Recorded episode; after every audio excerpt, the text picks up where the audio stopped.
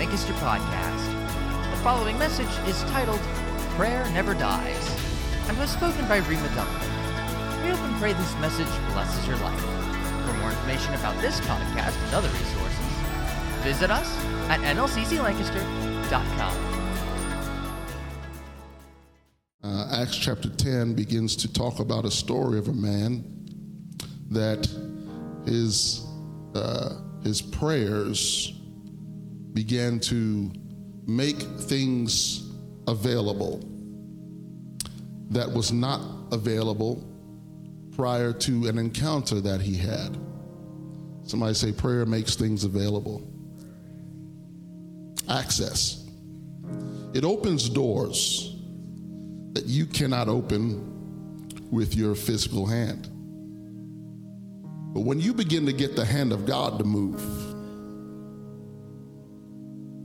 things that had been shut down, locked up, sealed off, now begin to break open for the people that can benefit from it the most. And we're going to read the scripture here. Give honor to all those that I am acquainted with, familiar with in this church. Thankful for this church and the family that leads it.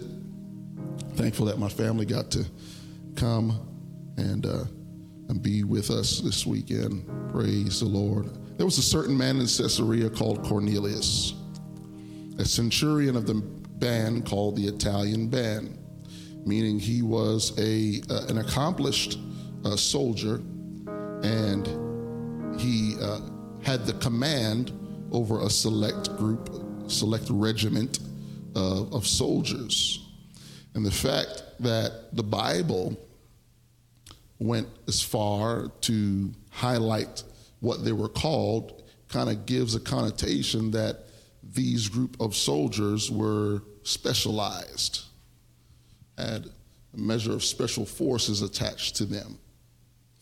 And the Bible says that this centurion, who was the leader of trained killers, was a devout man, one that feared God with all his house, which gave much alms to the people and prayed to God always. This leader of, a, of trained killers that had a walk with God saw a vision. And the Bible says it's about the ninth hour that he had a visitation of the angel of God coming into him and saying unto him, calling him by name, Cornelius. When he looked on him, he was afraid and said, What is it, Lord? And he said unto him, Thy prayers and your giving are come up for a memorial before God. I want you to lift your hands today and help me pray for the remainder of the service that God will begin to awaken you to things that you haven't been able to identify or see with your natural eye. Lord, we thank you, Lord Jesus, for what you're doing in our lives, what you're doing in our ministries, what you're doing in our communities, what you're doing in our families. We, Lord God, need you to help our faith today. Build us up, Lord Jesus. Give us just a glimpse, Lord. We don't need all the details, but if you can give us a glimpse into what you've already been working on, Lord Jesus. It will begin to revive us and energize us and motivate us to continue and build upon what has already been laid. Hallelujah. Because we want to see your will accomplished in this world. In the mighty name of Jesus, we give you all the praise, all the glory, and all the honor. If you believe God is able to do exceeding abundantly above all that you ask or think, clap your hands and thank Him as you're seated. Hallelujah. Hallelujah. Praise God. What would cause a man who was a Roman soldier and an accomplished one at that? Could you imagine what this man had to do to gain the status that he had amongst the men that were trained to take lives. This man had to prove himself. not just to climb up the ladder, but to gain the respect of those that he had to lead. So you could imagine that this man was also a trained killer and possibly trained from birth to be what he was a soldier, knowing how to fight and take lives. Not only was this man a Roman soldier, but being Roman, he would not ascribe to the God of Israel. So he was a trained idolater. He knew about the gods of Rome. He knew about the idols that they revered and worshiped. And this man found himself at a place where he began to devote himself to the one God of the Israelites. And the Bible says that it wasn't just him, it was all his house. So his whole family were of this belief that the one God of the Israel, Israelites was God's. And he, he didn't just believe, but he put his money where his mouth was. Praise God. He didn't just profess a faith, but he gave of his substance to the cause. Praise God. Hallelujah Hallelujah. He gave to people that were in need. He had a charitable heart. And even though this man had a, a prayer life and uh, he was a giver, something was still needed in his world. Praise the Lord. And God would not leave him with just part of the truth and part of spiritual accuracy, but God wanted to give him an encounter that would forever change the trajectory of his future. I want to tell somebody this morning that God does not just leave you uh, with part of your story. Hallelujah. God, hallelujah, will interject into your world everything that you need to accomplish the will of God for your life. Hallelujah. He doesn't just leave you by yourself to figure it out, but for a praying person, God will intercept and interject into your world everything that you need to get the job done. Hallelujah.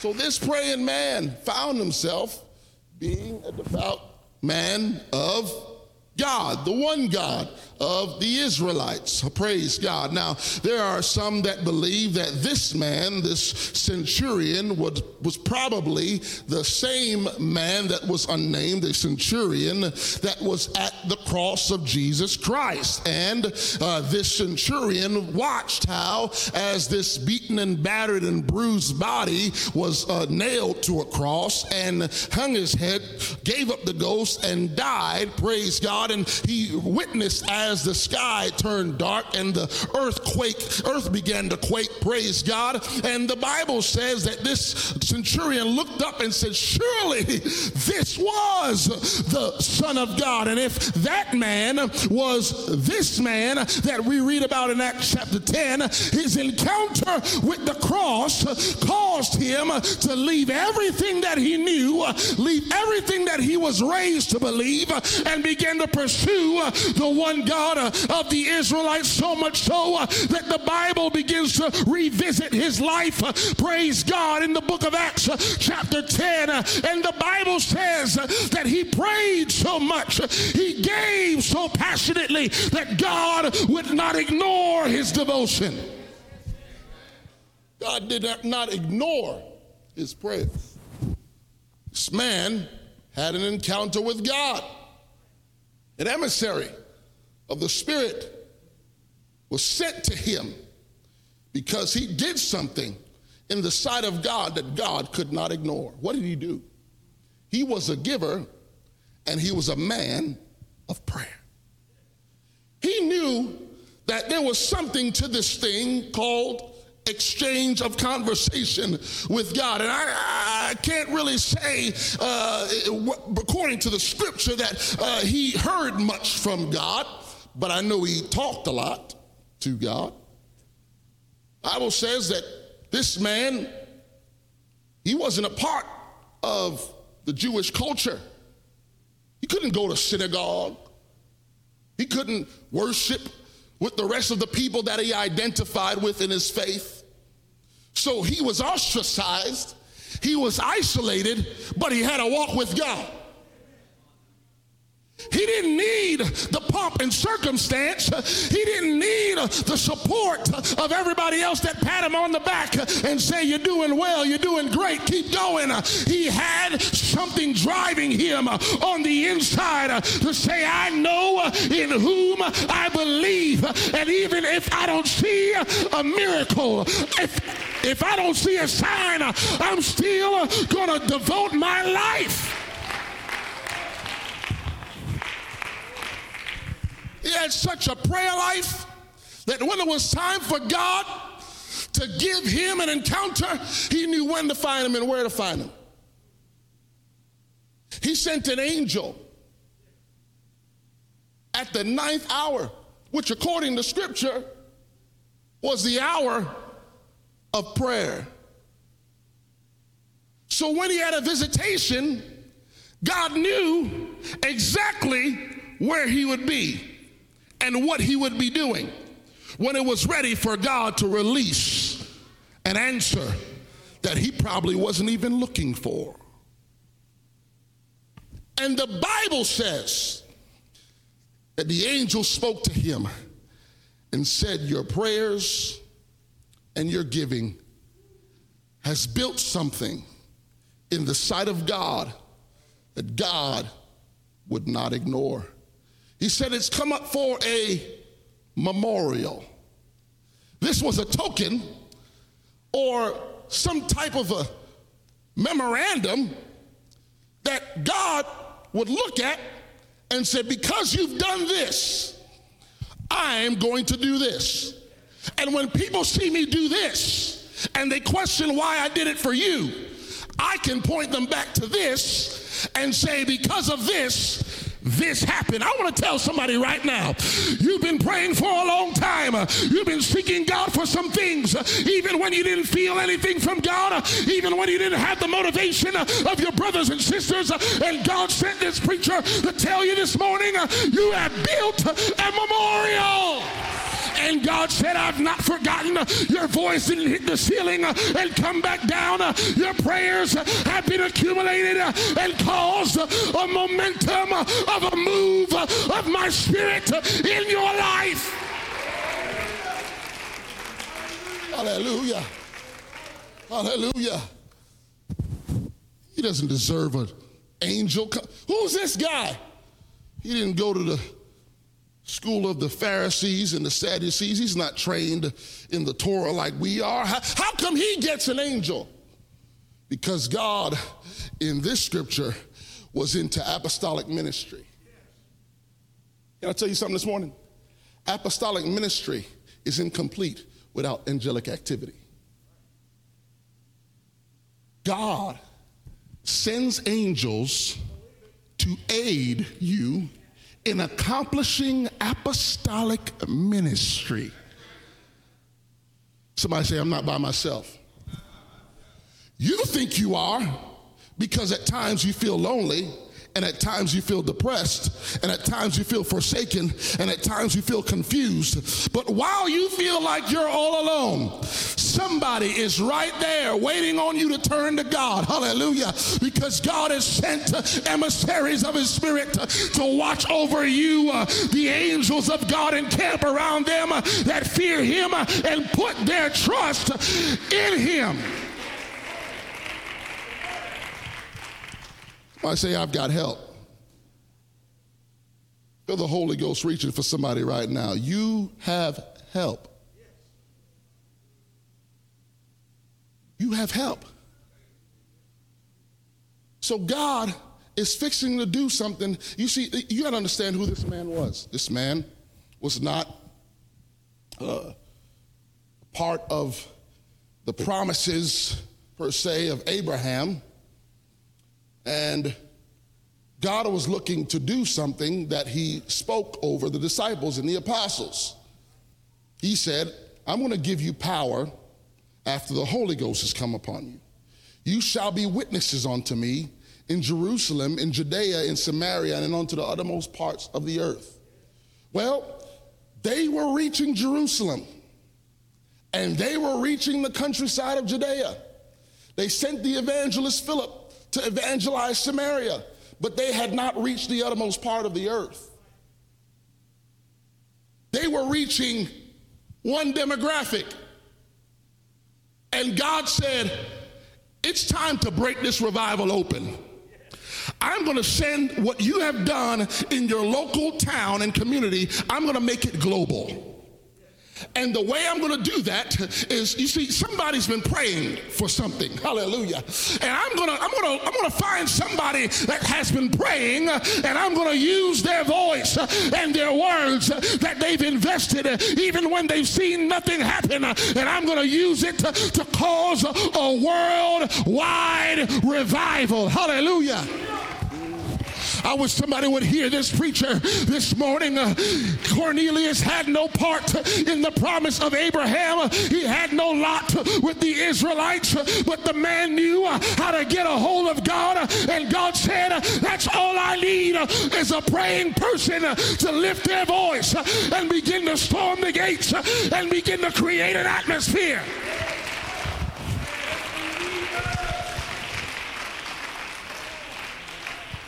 Let me ask a question. Is there anyone in this place, there may be a few, but is there anyone in this place that can trace your lineage to one of the tribes of Israel? Nobody? How about the lost tribe? Any of you connected to that? None of you. So, you know what that makes all of you and me? We're Gentiles. You see, the church, the New Testament church, the Christian church, was only reaching Jewish people. You and I had no part in what they were doing, according to their thinking. The gospel message wasn't for you. But one man began to pray, and his prayers were so consistent his prayers were so passionate that even though he wasn't thinking about Lancaster, Ohio, even though he wasn't thinking about Chicago, Illinois, what he did on this day almost 2,000 years ago has reached far beyond his imagination. Can I tell you this morning that God will use your prayers to go beyond what you've asked for, beyond what you're looking for? You don't realize what God's doing with your voice, but you got to keep going. Hallelujah. Before there was ever an apostolic church uh, in Lancaster, Ohio, somebody was lifting their voice uh, for this community before you uh, darkened the doors uh, and warmed the pew uh, of this great church. Somebody called your name or called over your community and say, God, save them. It might not have been 10 years, it may have been 20, but God eventually established a place for you because we are all products of someone's prayers. So, with that in mind, I preach to you today that your prayers never die. Lift your hands right now. Ooh.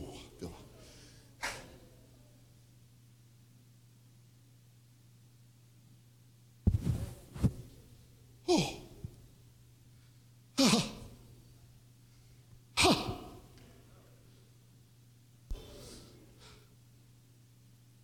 You know, you asked for it, you didn't see it. So you stopped asking. So you felt like nothing happened. I tell you, Cornelius, every time he prayed, nothing happened. But he had so much faith, he didn't have to see something happen. He, he just prayed. He just kept praying. And God said, I gotta do something for this, this man who, who is so passionate about talking to me, about being in my presence. And so he commandeered a man of God that didn't even want to. And by the name of Peter, we know old Pete. Peter's a guy who has the nerve to walk on water. Peter's a guy that gets a revelation of who Jesus really is. Peter's a guy who, when he's uh, for, uh, faced with opposition because of his faith in Christ, starts cussing up a storm. This same Peter then turns around and preaches the gospel message on the day of Pentecost. This same Peter, I know people want to make him a saint, but he ain't no saint. He's a man just like you and I. He had some flaws, but God still used him. And God said, right, Pete, I got a job for you. He's up in some upper room just waiting for, you know, people to get the dinner ready and people are taking along with the dinner, so he falls asleep and would you know it? The man is waiting for the food. He, he, he begins to have a dream and a vision of food. God has a sense of humor. So he lays out a picnic blanket and says, Okay, Peter, we've got some rack of lamb. We've got, uh, we've got, we've got uh, a whole rotisserie chicken. And I know you like those mashed potatoes. So we're going to put that on the blanket. Ah, some uh, challah bread. We're going to put that on there. Uh, matzo ball soup. Come on, I know you like that, Pete. Praise God. How about a, how about a Reuben sandwich on rye? Okay, we're going to put that on there too. And then he began to see some other things on that. Uh, God, how come there's like shrimp and lobster on there? You know, you know I can't. I, I can't really do that. Then he looks over and says, There's also ham on this.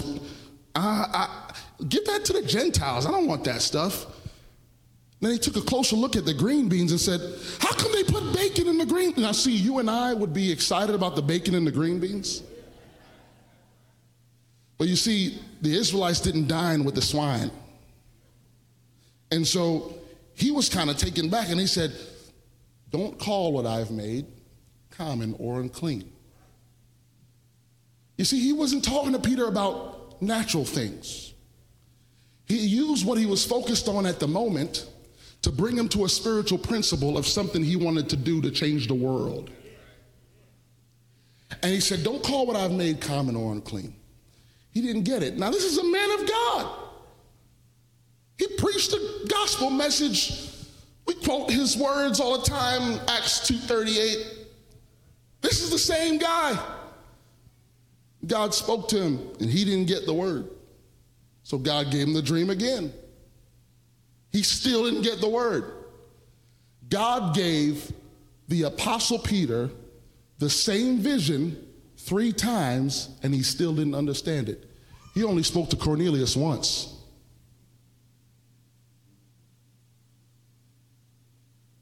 And God said, "You know what? this time I can't really I can't really give you all the details. There's going to be some guys that's going to take you to a place that you might not want to go. So I, I, I'm going to I'm to cause you to go to this place, and I'm going to do something there that's going to outlive you. But if you if you understood it all, you probably wouldn't go. Why? Because you'd probably be afraid of what your friends would say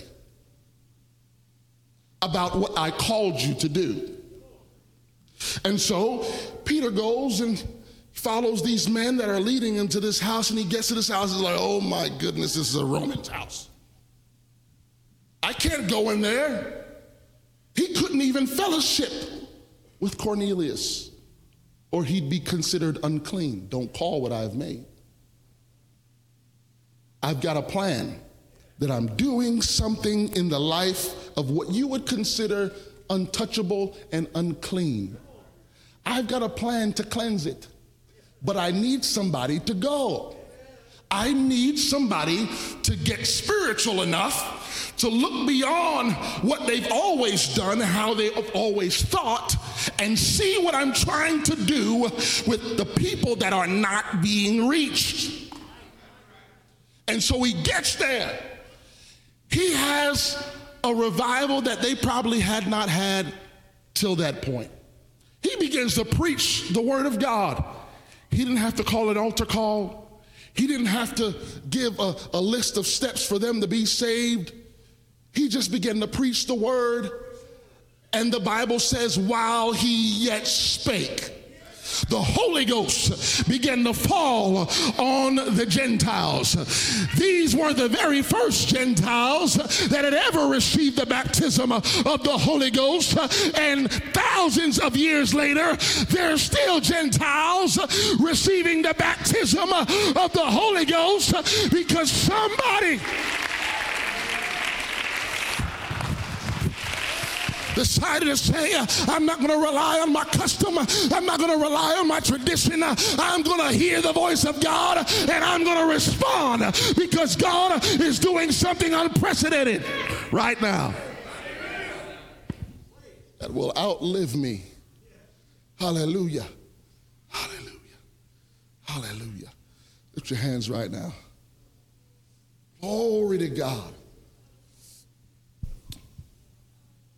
Hallelujah. Hallelujah. So there's a man by the name of Daniel. This man had a walk with God. They, knew him to be a man of prayer. So much so that when his enemies wanted to trip him up, they used his prayer life. They said, We could do anything uh, and it won't work, but if we work against his prayer, that will work because he's not going to stop praying.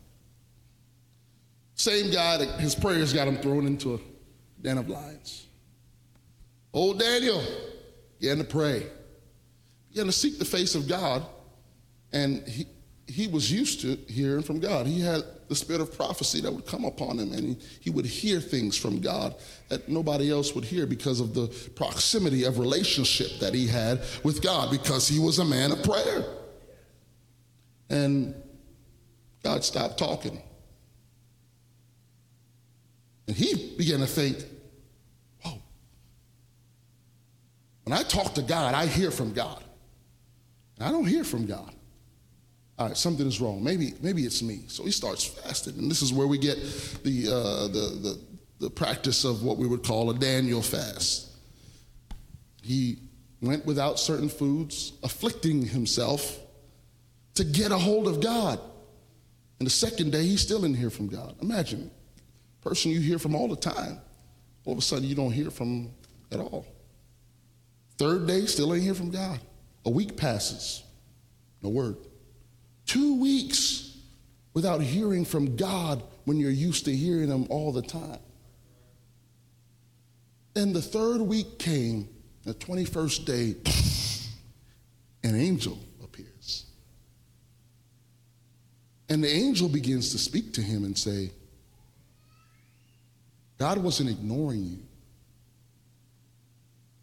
Do you hear this, preacher? God wasn't ignoring you. Something was resisting your prayers.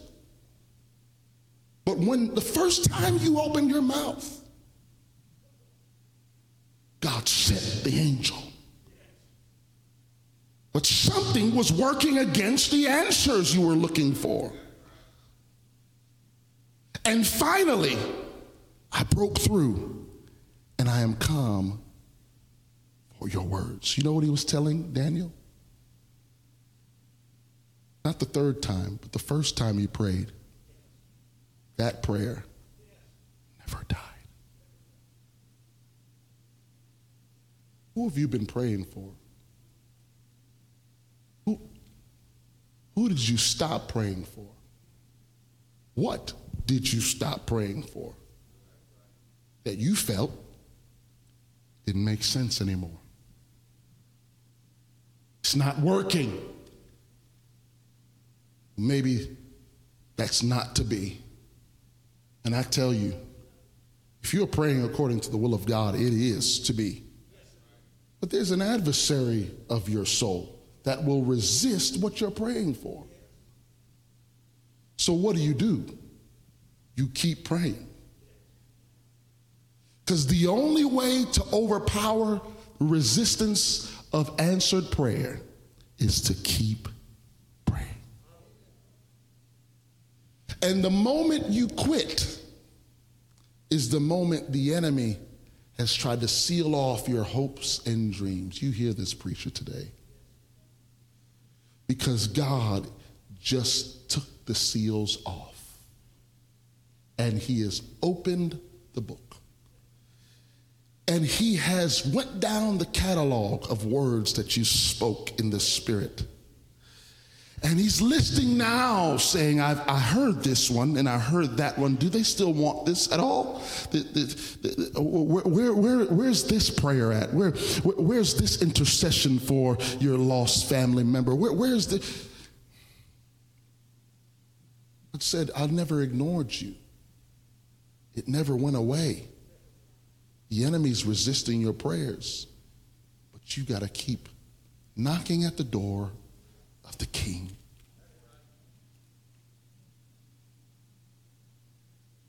God gave me a word earlier this year, and I believe it, it was a word not just for me, but it was a word for the body of Christ.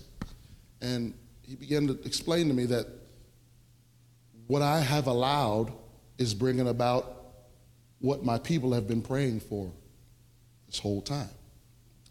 And the first wave of the answer to that prayer that they've been praying for years but have not seen is going to be a restoration.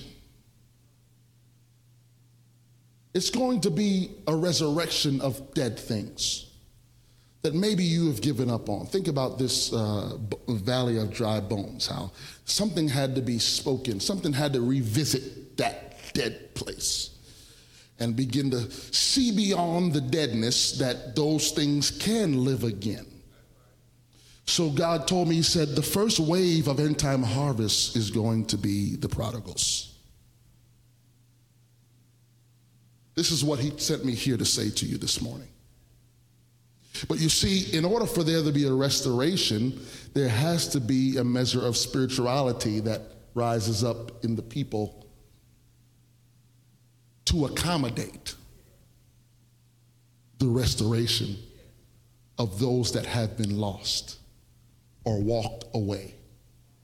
Because if a brethren be overtaken in a fault, the only people that can restore them back into a walk with God are spiritual people. So, what does God do? God sends a shock into the system for people to open their eyes. Not in the natural, but in the spirit, which is what 2020 is all about. It's not about vision, it's about seeing. Because vision speaks of direction. And we don't need direction. We got 66 books of direction. But what the people of God need to do is see what cannot be seen with the natural eye. And so he said, I need seers to arise in this place. It takes people to be spiritual to see things in the spirit where it looks bleak in the natural and it looks dismal in the natural. People that can see, see what I am doing and what I am showing them beyond what's happening in the natural. Because in the spirit, I am setting the stage for what you've been praying for for a long time. Hallelujah. I'm going to bring people back that you thought would never be restored, people that have fallen so far away from grace God says, I need somebody to get in the spirit so I can. Oh, hallelujah. Hallelujah. Hallelujah. So God says, I'm sending them back to the house.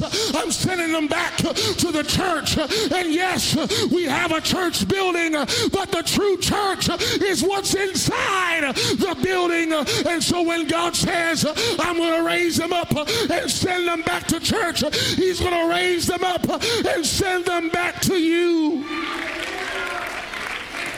Hallelujah. Because those are the special forces. Those are the people uh, that are going to be the strong arm uh, of this end time harvest.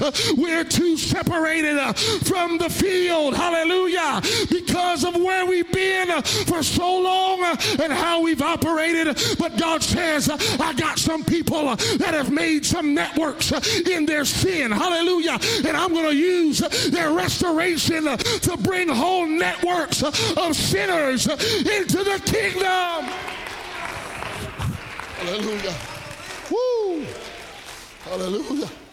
Hallelujah. Let me show you what this looks like. This looks like a, a backslidden preacher's kid that fell from grace and began to live a riotous life. Finds himself in Chicago. You know, people ask me all the time, why did you go to Chicago? That's the same question that I ask myself. Why did I go to Chicago? Well, one reason, to meet my beautiful wife. But you know, people people don't say, I feel called of God. I'm headed to Chicago. That's like somebody saying, I feel called of God. I'm headed to the most extreme Islamic nation in the world. Because Chicago is a place where people go to hide. Chicago's a graveyard. Oh, yeah, it swallowed up a lot of people. And so God allowed this graveyard to house one more soul that was from halfway across the country.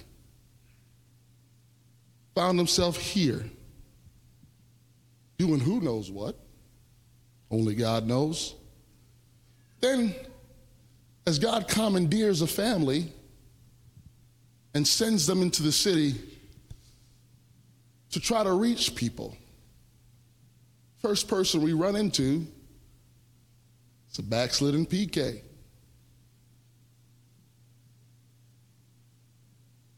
End up doing some brunch with him and looks at me across the table and tells me just two days ago I was about to end my life. And I said, God, I need, I need to be restored. I need you to help me with this. I'm not just going to go anywhere. I know the truth. I need this. Two days later, we're doing brunch. God has him pray through in his own apartment, starts hosting Bible studies in his apartment. Where Lord knows what used to happen in that apartment, but now it's facilitating a move of God. And he begins to invite all of his network, people coming from all walks of life. When I say all, I mean all walks of life, coming to this place, hearing the word of God, and responding to the voice of God. Why? because somewhere across the country there was a pastor and his wife praying for their lost son. And years of being away from God, a failed marriage, kids in the middle, God said, I'm going to send somebody to him because he is going to facilitate what I've been wanting to do in this graveyard. Some of us would have written it off, but God said, I never forgot about the prayers of my people. Here's what it looks like it looks like a man just driving on the road on Christmas morning and runs into two individuals running across the street while I'm at a stoplight, one of them bleeding from multiple gunshot wounds. And without the Spirit of God leading me, kind of like Peter, I wouldn't have went. I wouldn't have, I wouldn't been paying attention to him. Spirit of God leading me to pay attention to what's going on. Let them into my vehicle, perfect strangers, that is suffering from multiple gunshot wounds. I don't know if somebody's still chasing them, but it's like God bypasses your brain, you know, and allows you to do some things to facilitate because it doesn't make sense. Drop them off to the nearest hospital that they were trying to run to. Later that week, I find out this guy's a, a hip hop star. And God connects me with him months later after he recovers, and I begin to fly out to his home, have dinner with his family, and find out that his grandmother was an apostolic. Because her prayers never died, it didn't matter how far he went.